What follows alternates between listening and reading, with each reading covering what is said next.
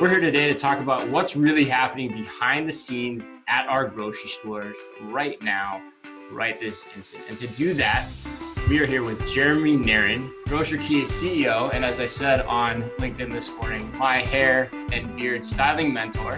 Why don't you give us a little background about you, your experience in grocery, and then specifically Grocery Key, what it is and what it does? Absolutely. Um, so first off, thanks for having me, guys. Um, looking forward to the chat today.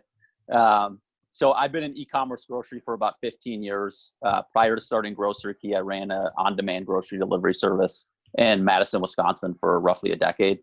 Um, we decided to uh, to pivot and become a B2B software company. Uh, and we now license our software to roughly a dozen uh, independent and regional grocery chains throughout the US and Canada.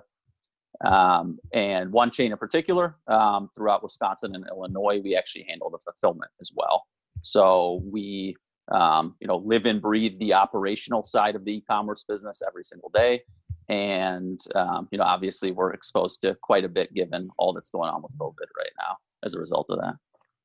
Yeah, so maybe we start there. So, it's, it's you know, as you just gave the overview of kind of of what GrocerKey does, explain pre-business, pre-COVID, I should say, uh, what was a day in the life like at GrocerKey, and maybe now post COVID, how have things changed?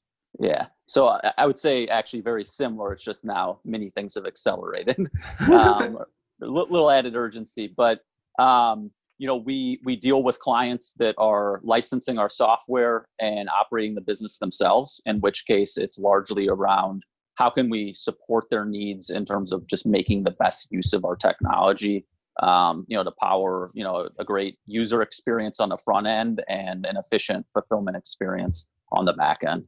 Um, really that straightforward for, you know, our various clients that are licensing our software. Um, and then for Woodman's, this large chain that we handle the operation for throughout Wisconsin and Illinois, um, we have roughly 400 staff spread across 18 of their stores, and these are GrocerKey W2 employees um, that are fulfilling orders every single day. Um, you know, prior to, to COVID, I mean, it was, um, you know, cl- close to a thousand orders a day in some cases, and now we're surpassing that in many cases.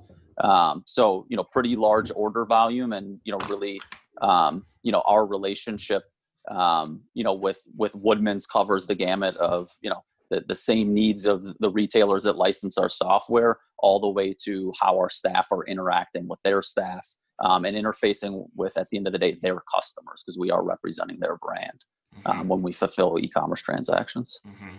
yeah i think that's an interesting dichotomy right now too i've been thinking a lot about that uh, just in the marketplace right now the just the relationships between doing what your customers customers need and then also doing what your employees need as well and you mm-hmm. guys sit in a unique position in there in terms of in some ways you almost are a default employee for some of the companies you're working with and then you also as you said have your own employees that are helping with this too let's let's start on the on the business side you know in terms of where the software is being licensing or being licensed excuse me. What like what's happened? Like when when all this broke what did you get a call from retailers saying okay we're putting a lot more resources on this. You know are you seeing the business increase and to what degree any specific product categories?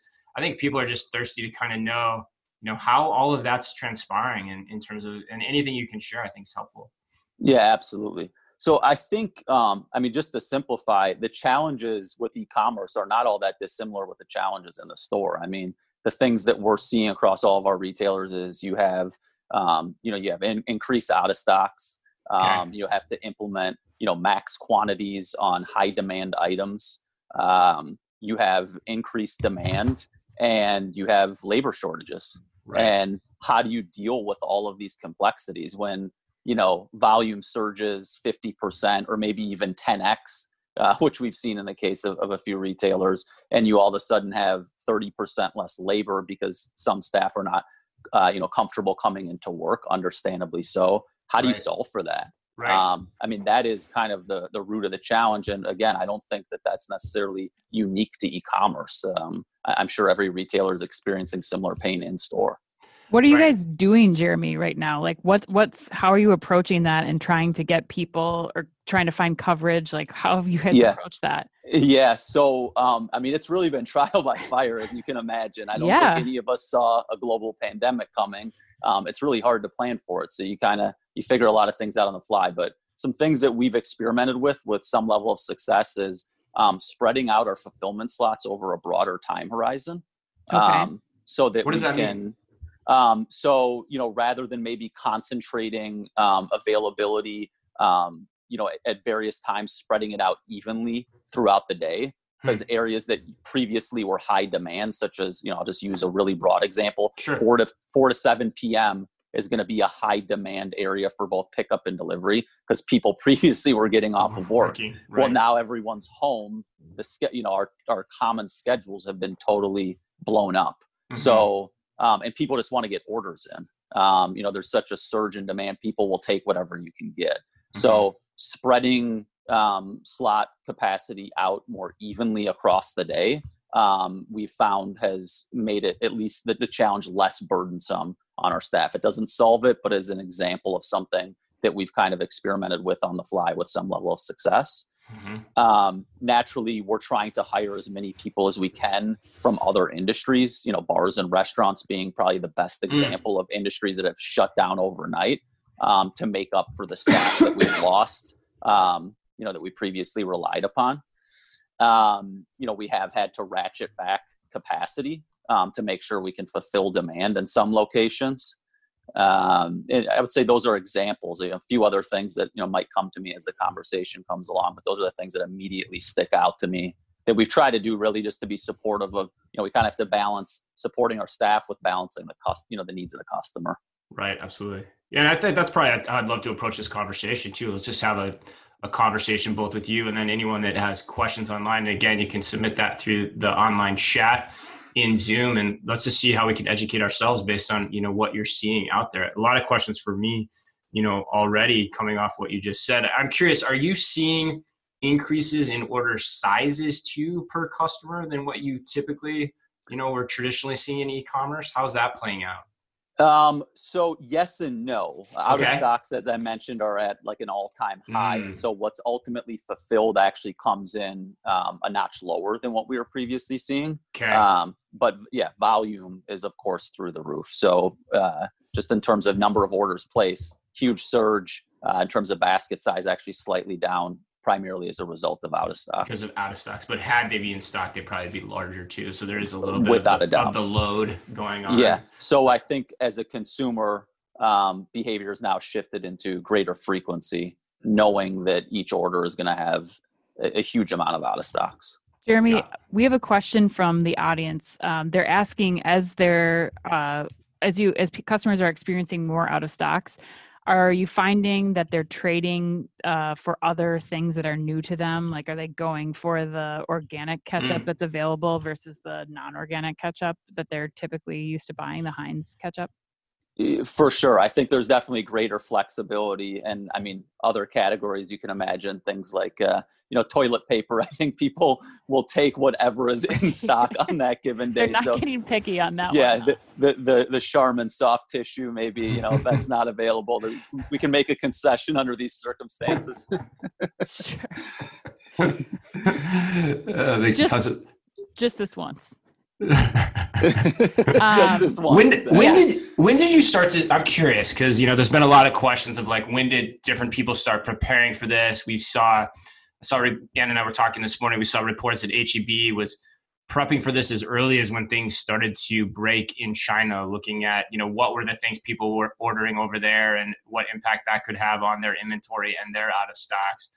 Um, and their out of stock rates are reportedly pretty high too, and have been se- seemingly um, getting kudos from a lot of people in the industry in terms of how they're handling this.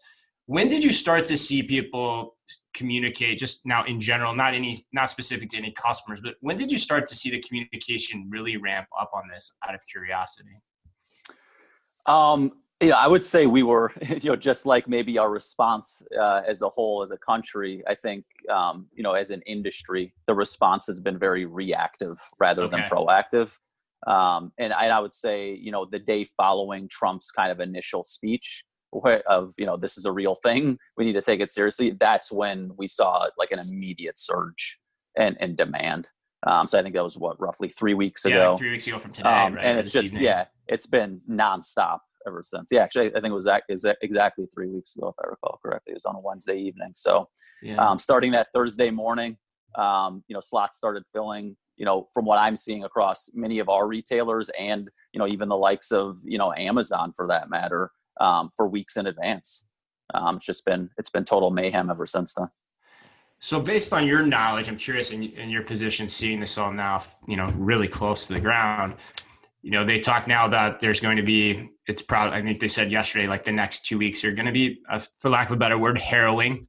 Things mm-hmm. are going to continue to pick up in terms of the number of cases, possibly even the number of deaths. Um, how do you? What impact do you think that's going to have in terms of overall the food supply chain, you know, how people continue to buy and purchase food. This is, I know it's been a topic on our minds for some time. What, what's your take on how the next, say, four to eight weeks transpire? What can we expect?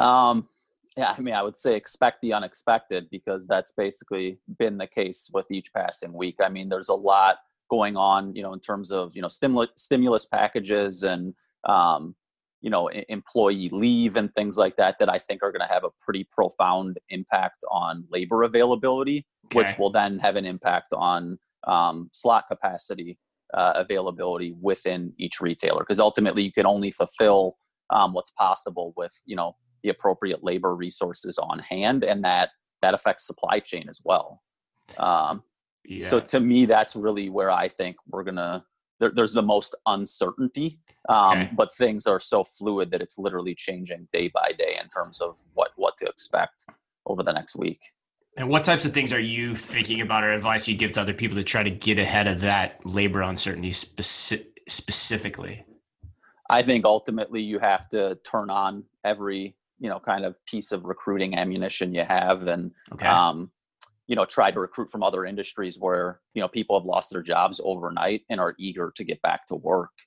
Um, and maybe take a position that previously wouldn't have interested them but um, you know in terms of what we're doing in many ways you know these these what these people are doing in the stores is kind of heroic. Um, you know i mean they're considered emergency workers now for a reason.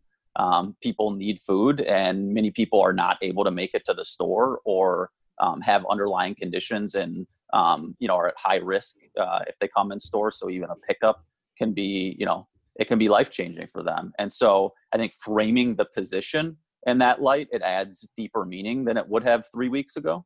Hmm. Um, and there's a huge, you know, huge, huge labor pool to recruit from um, that previously was not as uh, not available as well. How long does it take to get somebody up to speed then? Say that's coming from, I think you mentioned the bar and the restaurant industry. How, I mean, how, how long are we talking to get them up to speed on you know either the picking side or you know the delivery side? Well so i mean we pride ourselves on having an intuitive picking application you know that someone could pick up and start using out of the gate. Naturally you become more and more efficient uh, over a time horizon. Um, but in theory we can send people to you know pick orders within the same day they've started. Uh, naturally they're going to be less efficient they're going to make more mistakes um, but they can make an impact right out of the gate as well. Got it. Got it and any have, questions from I, the group? I do. I have a question from uh, Graham. Graham wants to know how your one of your clients, Woodman's, is holding up in light of the huge increases that uh, are are happening in online grocery uh, across their store footprint in Wisconsin. If you can comment on that. Sure. Yeah. So, I mean, all things considered, uh, I think they're holding up very well. Um, I think they're actually uniquely positioned in a favorable way given the sheer size of their stores um, in their back rooms. Um, in many ways, they're always prepared to handle on or to, to take on a lot more order volume. Um, you know, give more background on that, Jeremy. Yeah, what, yeah, yeah, what specifically makes a Woodman's unique? Yeah, so their stores are approximately 250,000 square feet. So to put that into context, it's about wow. twice the size of a Sam's Club. Um, and in many cases, they have back rooms that are 100,000 square feet alone. Um, and, and, they are, you know, supplying um, you know they have a very unique supply chain and distribution model where um, you know they'll stock in many cases you know 90 days or more of inventory in their back rooms and supply kind of their whole region of stores so I think they were, you know, again, very uniquely well positioned to take this on. Um, but everyone obviously is experiencing some amount of challenge and pain, and, and they're not totally immune to that. But we are seeing some of the challenges really taper off day by day. You know, fewer out of stocks, um, shelves are starting to fill in. They're able to get their feet underneath them and kind of react to this, you know, this seemingly crazy event that we that we've all taken on. Jeremy, how would you contrast that with like a larger, more like a national retailer, or what you may may or may not know about that right now? Yeah, so I mean, I, I would think that in many ways it would be far more challenging um, for retailers that have maybe handled their inventory um, in a more automated fashion.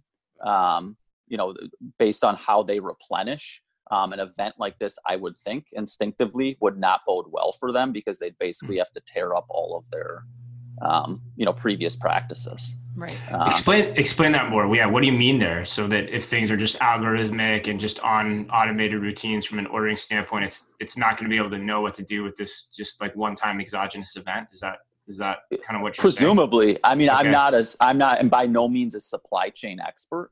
Um, and I mean, Chris, you probably know know this topic far more than me but i would assume if you're you know if you're dealing with some sort of automated replenishment system you basically have to tear out all of your best practices previously and reform them yeah it's a really good point i've never thought about that i mean yeah it's kind of the equivalent of like you know you're going to run a big sunday circular advertisement and there's going to be this huge surge in demand and you have to probably do some manipulation in the system to get prepared for that Mm-hmm. And then when it happens, you've got to probably remanipulate the system so that you don't necessarily assume that's always happening too. But in this case, in this case, you've got that happening on both sides of the equation. I hadn't thought about it. That's a really good point. So you've got to be, that's going to take a lot of man hours then to probably look through everything that's going on and make sure that you're still prioritizing everything in the right way. So that's going to be a lot of spreadsheets and a lot of hard yeah. run work. Those people are probably working really hard. Man, if they're listening to this, my heart goes out to them because that, that ain't easy. That's a lot of work. Absolutely. And I would think greater dependency on, you know, at the store level. Mm-hmm. Um, you know, to to kind of, you know, just convey what's going on there and um, you know, again, just tearing out the way they operated previously and oper- operating perhaps in a more manual fashion um, and needing to be somewhat reactive. Yeah, what actually I'm curious what insights do you have there too? Like how um, that's a great point. I hadn't thought about that too, but with the, with the degree of out of stocks, I mean, I think HEB's was pushing 22%. They said targets weren't far behind in some of the reports I was reading for like all the activity that's happening with curbside and buy online pickup in store what types of complexities does that add to things? I have to think your your confidence intervals for being able to provide those types of services are much less than they were before. Yeah so i think the biggest challenges end up being um, i mean we've talked about labor but also um, you know space allocation. Okay. Um, you know when you look at the staging areas in most brick and mortar stores for e-commerce fulfillment they're pretty small um, so if, if you all of a sudden, exist, right? Yeah, correct. Yeah, some retailers don't even have them. It might be a shelf at the front of the store. So, right. Um, you know, in the most extreme circumstances, I mean, you see a five x surge in demand overnight. Um, you're going to have to get pretty creative to be able to stage that product in a manner where um, you know you're you know complying to food safety laws and you see you know just have enough sheer space to uh, you know to stage those orders until the customers come to pick them up or until it's you know sent out through a third party delivery service. Yeah and then have humans i think the other point there that you brought up too is have humans validate whether the inventory is actually there before you even stage it. That's actually a lot more human work probably required than typically through the processes because of just the degree of out of stocks and unpredicted volume that's happening and exactly. making this making the systems link up. Okay on that point, yeah. how uh, on that point ac- across the spectrum of the retailers that you, grocers that you work with, how many of them are still running their actual in-store operations? Like how many of them have customers actually shopping in them versus have gone strictly to a digital model versus say a curbside or pickup only model? Uh, all of them are continuing them. to operate in store. Yeah. Yeah, we okay. don't have a retailer yet that said we're just going to focus purely on digital. We have had some discuss the idea of shutting specific stores down, okay. um, similar to the announcement from Kroger to yep. make uh, stores that were not previously planned to be e-commerce fulfillment centers to to make that move quickly. So I mean that gives you some context. I mean, there's definitely some emergency planning being done.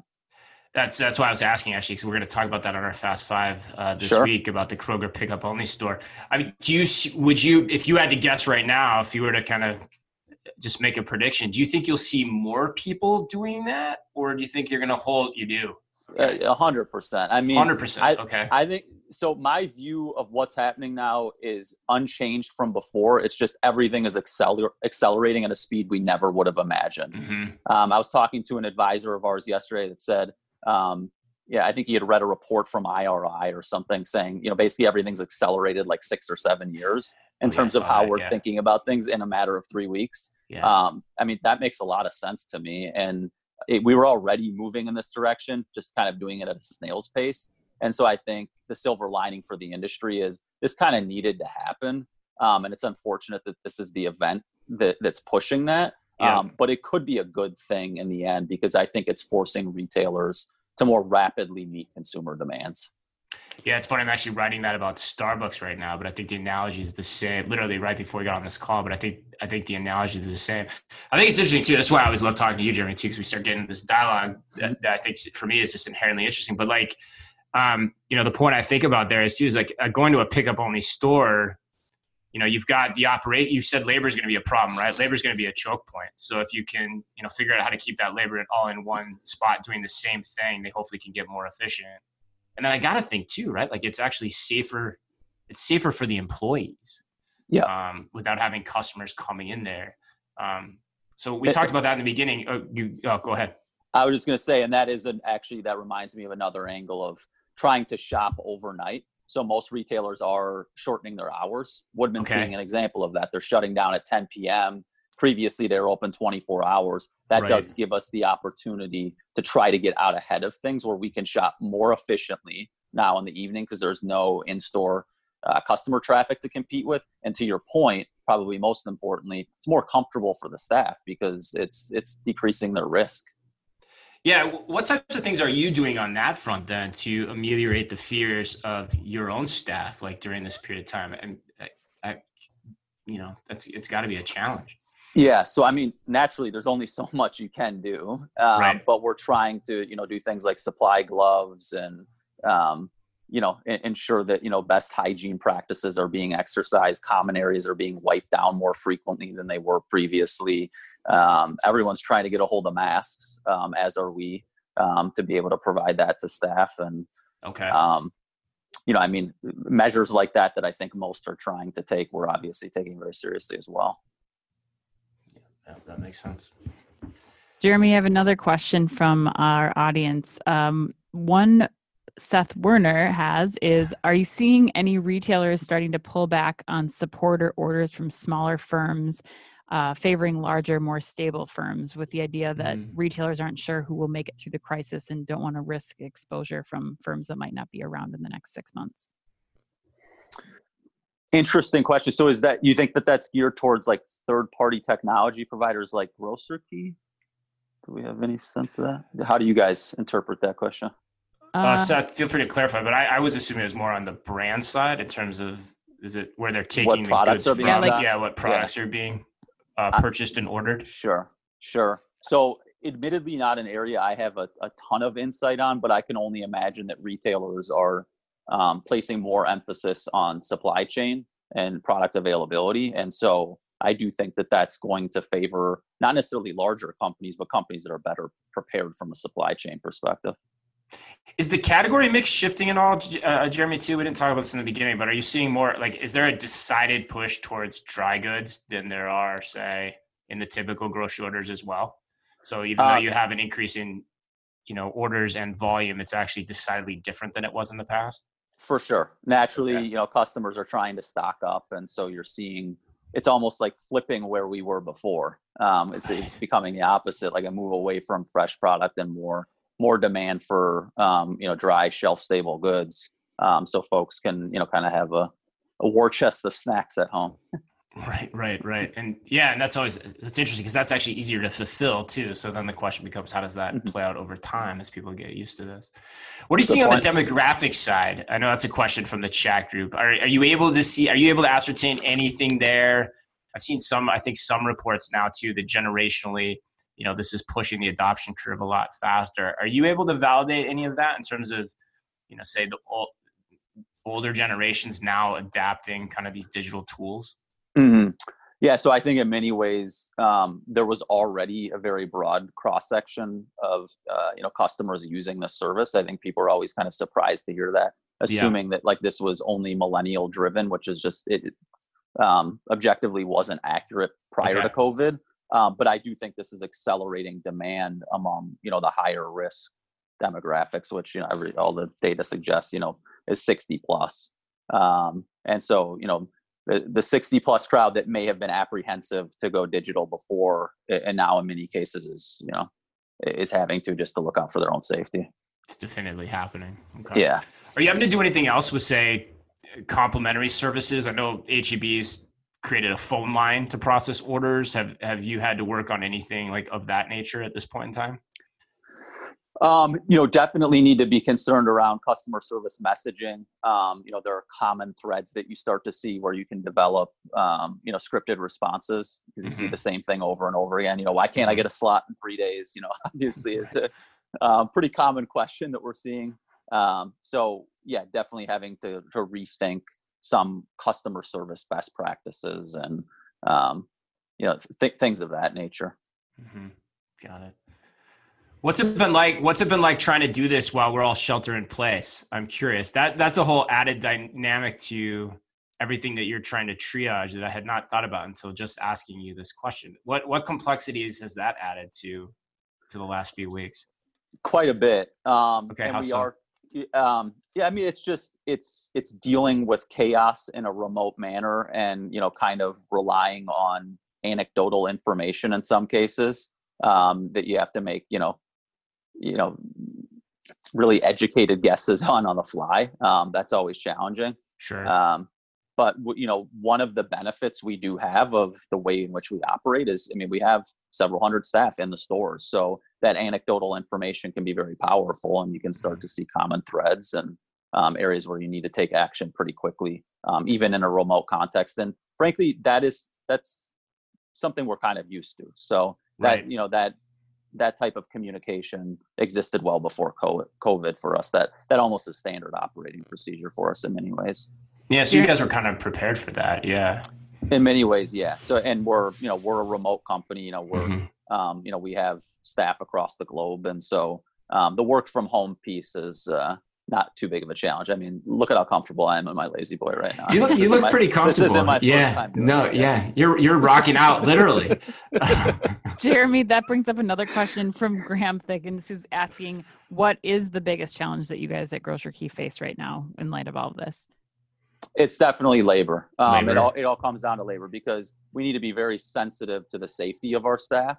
Um, we we need to be sensitive to the fact that they're dealing with um, you know extreme demand, having to work in many cases harder than they ever have had to in the past. But that also spills in, over into the customer experience because we can't fulfill more orders without you know more staff in, in current state. So um, I, I think it all boils down to the labor challenges as a result of what's going on here.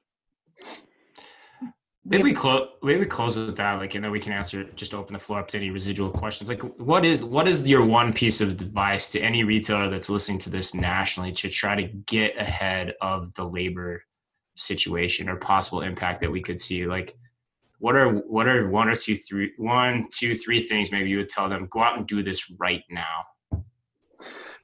Um, so I think I've read a few announcements around partnerships with okay. large corporations from other industries. I think that's pretty brilliant. Um, I think are, every. Are you talking major- like the Uber, like taking Amazon or Uber Lyft going to Amazon type of partnerships, or what examples are those, Jeremy? Yeah, so I, have seen like Cisco lending okay. a helping hand to grocers, you know, because there a lot of their staff is out of work. Um, that's one example I've read, but I know that there's been others. Okay. Um, you know, partnering with local restaurants, um, you know, that have shut down entirely mm-hmm. um, but have staff with you know kind of the ideal skill set, more service oriented positions, um, staff that are used to working um, you know for hourly pay and you know comfortable maybe taking on um, you know more than 40 hours a week working overtime. Mm-hmm. Um, I mean, I think that's a huge one, um, and we're kind of sorting through that uh, to the best of our ability. But we're obviously just the facilitator Um, but if I was a retailer, I would definitely be doing that. Um, I think this is, you know, probably the best time there will ever be to really double down on showing staff that you value them. Yeah. Um, you know, what better time to do that? And I think that there, um, you know, there's real value um, in providing, you know, maybe um, expanded bonus options, um, you know, uh, extending leave for those that are higher risk. Mhm. Um, I think that that will build long-term loyalty, and frankly, it's just the right thing to do, Mhm. just on a on a human level. Mhm. Um, and then I think managing expectations on the customer side, uh, just making sure that if you can't fulfill demand, that it's very clear to the customer what's going on, you know, and it could be as straightforward as just having the right messaging in place when the customer, you know, visits the e-commerce experience. Um, That's The-. That's it. That's a, that's an interesting point too. Like, how do you get into a transparent dialogue as your local grocer with the community, similar to how the governors do and you know the politicians do? Because yeah, we probably could. We might we might need that at some point. yeah, just be just being human. And I mean, the reality is the, the most sophisticated supply chain oriented company in the world, Amazon, they're fumbling right now. I Right. mean, I've gone to their site the last three days, and you can't you can't get a slot period for delivery, let alone you know two weeks out. Well, yeah. To your point. order. Yeah, to your point, like you know, they they can't necessarily get to the local news networks, like say you know here in Minneapolis, like a Lunds or a Byerly's could, where they could Lunds and Byerly's or somebody like that could be having a very transparent conversation every day about what this is, what they can expect, try to keep the peace, stay calm. Amazon's not going to have that capability. Hmm. hmm Yeah. That brings. So I, oh, go ahead, Jeremy. I was just gonna say, I think that's actually an opportunity for a lot of Yeah, you know regional and independent chains. I actually think they have a leg up on amazon in many ways. Um, you know this is the opportunity to fulfill demand and earn really really loyal customers. Um, easier said than done but if amazon's dropping the ball in that regard what better time to you know to earn some customer loyalty yeah, you're right. They any one of them could be the go-to grocer, establish themselves as the go-to authority at this period of time, and that'll stay with them. Yeah, it's a great point. Hopefully, we'll see that. I, I feel like it's still slow. I think we need to get there. of course Yeah, it's only been three weeks, right? exactly yeah We have a good question from Tom Kuhn on that uh, on that same vein. Uh, he says he lives in a town about of about five thousand people. They have a Walmart and a local family-owned grocery store. The Walmart doesn't have a buy online pickup in store or curbside yet, but the local grocer quickly set up an email system for customers to submit orders that they can pick up without having to go into the store. And Tom's asking how you, uh, Jeremy and GrocerKey, are approaching the mom and pop segment beyond just digital. What are some some critical ways that these smaller operations can survive and even emerge stronger after this?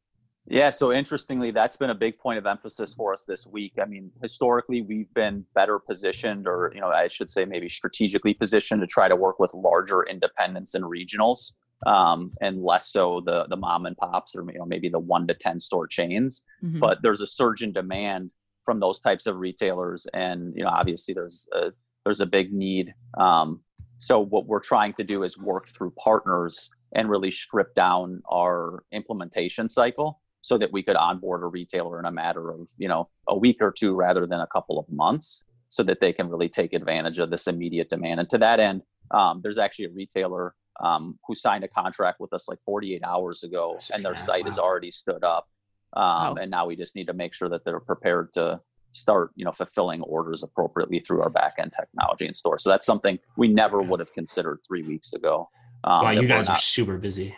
Holy Yeah. cow! yeah it's i mean it, it truly is um, it's chaos but it, it, it's it the implications from a business standpoint are obviously very positive for us and you know it's a time where we can be there for prospective retailers in a you know extraordinary time of need so we're trying to obviously take advantage of that and be helpful in any way we can and trying to innovate on the fly ourselves How do you do that when you can't travel? Like, so it sounds like it's good news that there's still intake on the business side too. How do how do you how do you manage all that when it's you can't be face to face?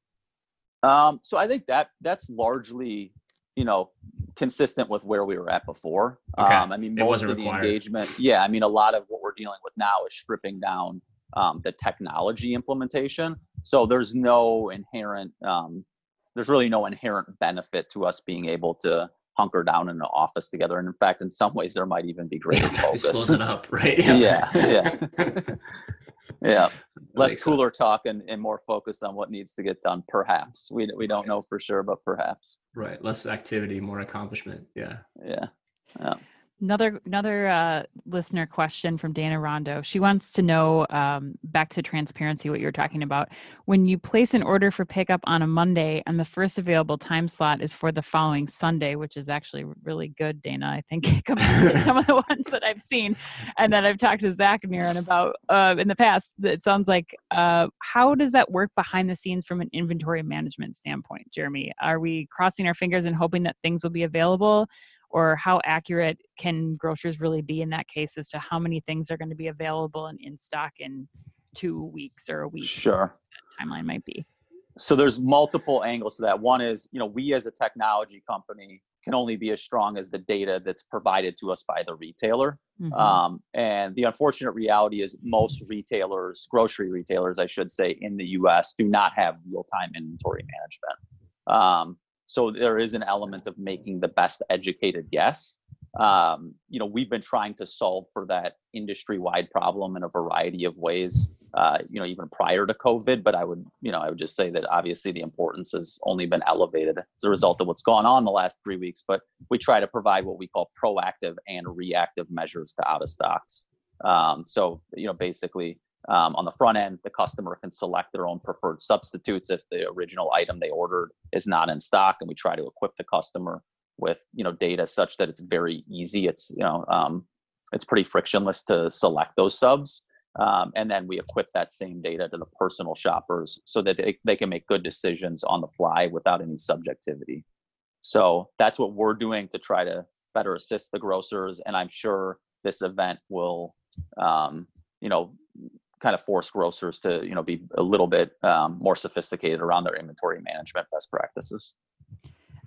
Jeremy i have a question for you. As you look at what's transpired over the last three weeks and you think about you know all, all of the technology that's been available you said uh, previously like we're accelerate where grocery should be in six or seven years when this is all said and done.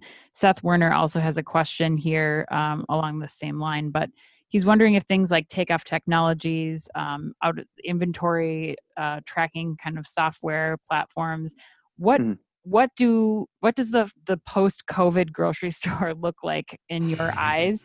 What yeah. are the elements that are there? What do you think grocers are really looking at now, and they're like, this has got to be in here. Um, where we've we need this to survive. What is what does that picture look like? Yeah, so uh, I just go back to the comment around. I think a lot of the same things are going to occur. They're just going to occur way faster. Mm-hmm. Um, and so, you know, I think about, um, you know, there's a great inventory management company, um, you know, by the name of Itasca Retail, who we've formed a little bit of a relationship with, and um, they've kind of been on fire over the last year, even prior to COVID. I think their growth only ex- accelerates because they know how to handle inventory management in the context of, of a grocery chain. Um, and then, yeah, I think the the takeoffs of the world, you know, Dematic, AutoStore, um, you know, uh, uh, Fabric, all these micro fulfillment providers, they're going to see more opportunities. Mm-hmm. Um, I've always been of the belief that um, it's not a black or white answer. There, there's going to be retailers that have to do some level of both micro automated micro fulfillment and in-store fulfillment hmm. um, because micro fulfillment does not make sense under any circumstances in every geography and in every store it's there are environments where it where it inherently makes sense and environments where it inherently does not um, from my perspective i know mm-hmm. that that's that's a you know kind of a subjective thought but hmm. um, so my view is those things will absolutely accelerate um, and they'll accelerate at a clip that you know is probably an order of magnitude greater than what we were seeing prior to three weeks ago. Coming out of this is there like if you if you were to look at like say we'll use Woodman's as an example what what do you think that they'll be prioritizing? Or what how are they they determining what the like level of priority they're giving to each of those technology technologies are right now?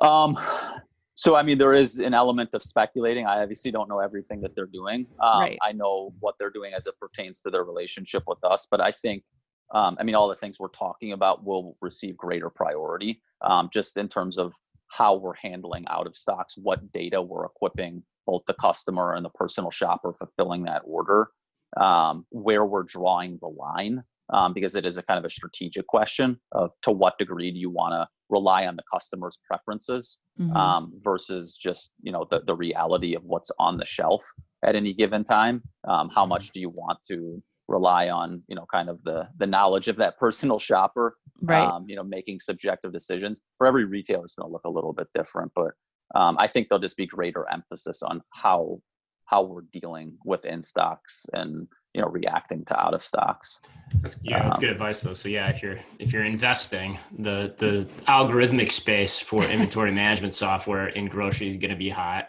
or Yeah. hotter than it was, and probably micro fulfillment to get Yeah. you more efficient in your picking and packing closer from last mile is going to still be hot too. Anything Yeah. else? Anything else we left off that list? um, i think product attributes um, Hmm. better data um, around products which you know, Mm. better informs so product um, data management. makes- yeah product data management and then personalizing that on the customer level um, Mhm. so you know the most suitable substitute for an individual customer based on their preferences and their historical um, you know purchase history um, th- things like that and again i mean these are all things i would probably answered it the same way three weeks ago i just think there's going to have to be much much faster growth in these areas now yeah, I think that's a great point. It's just it's, yeah, it's going to accelerate x fold. Who knows how much? yeah yeah for sure And any other questions? Any remaining questions from the group? I think we've covered all the questions that we have on our side. If anyone else uh, who joined in late has a question, you can type it in the chat box and we can ask Jeremy in the final minutes that we have here. So Jeremy, let's while we're getting the final questions here, uh, what's what's how's home life changed? Uh, what's the how's that been different in the three weeks since COVID? How are you Um, unwinding? Yeah so you know we have uh, we have three kids two that were previously in school that are not now um, and they are active and and uh, definitely um, making good use of each room that we have in our home. Um, and so but you know I, I think we're all in the same boat. So, so to a certain degree um, I, I don't think it's really changed anything. I mean i think everyone knows it's it's chaotic for all of us. And so you know if there's an occasional baby crying in the background or a kid runs into middle of a conference call you know you get them integrated the best you can into that call and uh, you, you roll on from there Yeah, mine just screamed in the background right as you said that. So I don't Oh, know if okay. everyone could hear that, but they did. Um, so that's Okay. awesome. We have one last question, One from, last Da- question. from Dana uh, Rondo. She wants to know if digital orders are originating originating more from uh, apps or web based orders. Yeah, so um, we've historically seen roughly a 50-50 split on that. Um, and I haven't haven't noticed any major change as a result of COVID um, on that front.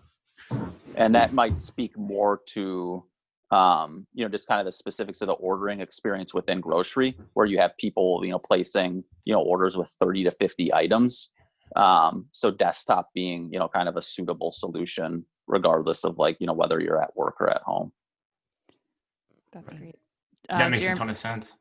Jeremy, I have one more question for you because I've already done this with your brother Zach. But if we have people that are on the line right now who um, know somebody that's looking for a position or that might be suited for one of these positions uh, in one of the stores that you guys are working with, where should they look um, if they don't have a partnership? If you haven't established a partnership or the grocer hasn't established a partnership, where's a good spot to be looking for open opportunities that GrocerKey might have?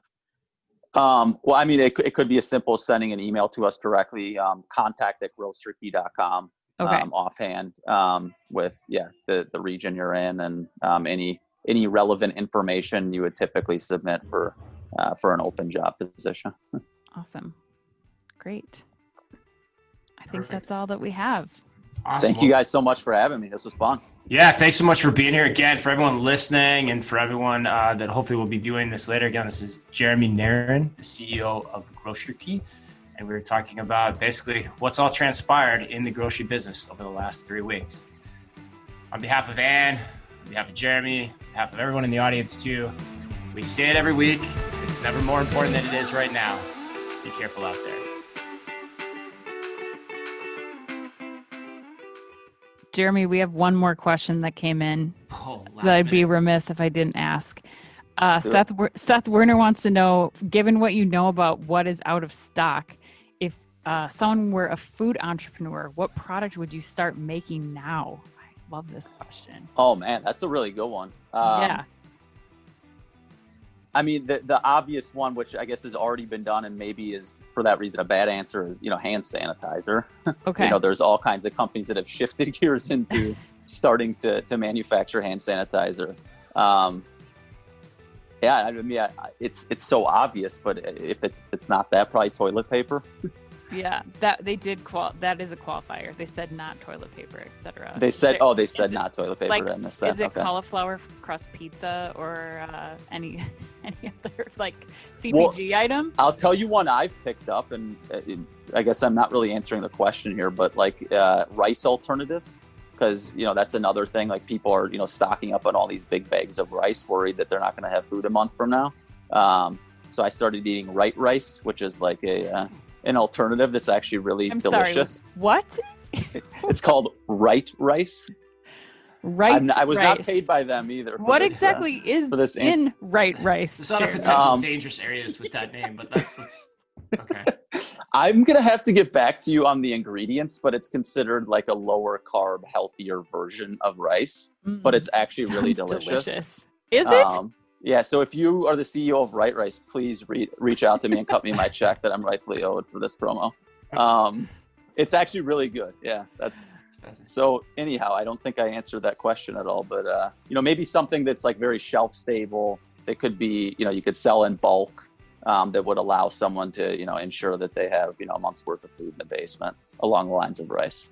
Um now we're getting into like the uh the like blooper clips the reel for the last couple minutes that we have but It's starting to feel that way. yeah dylan mueller wants to know do you recommend everyone just begin intermittent fasting due to the inventory concerns with food Oh, Dylan, come on. You know my stance on that one. Um, absolutely. green drink just green drink for everybody are you getting Exactly. your green drink Yes, I'm doing my daily athletic Okay. greens, and I'm still doing my Good. 18 to 20 hours of intermittent fasting. love it Um, so that that is that is being maintained throughout this COVID experience. Good for you, man. I do have one thing on the toilet paper thing that I got to bring up for Seth is like, why is toilet paper the shape and size that it is? Just think about that for a second. Wow.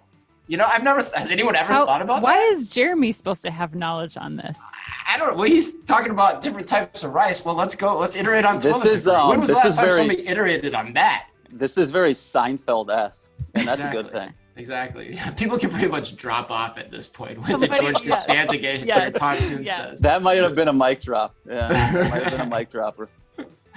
Awesome. is this hey, something? No, I have to ask though, Chris. Is this something you're genuinely intrigued by? No, I genuinely thought about that three days ago, and then Shower you just thoughts. started Yeah. talking about that, and I was like, yeah, like, why is this? You know, like, you know, because and the reason it came up was I don't know if you saw that video where the guy did like, you need this many squares for the average like, you know, thing, and like, so then I was like, well, you know, do you like why can't why can't it be wider? Why can't it be longer? Like, you know, how does that work? Like, I don't understand why the roll is the roll, other than that every house in the world is designed that way. This is starting to feel like an Ali G business pitch. Yeah.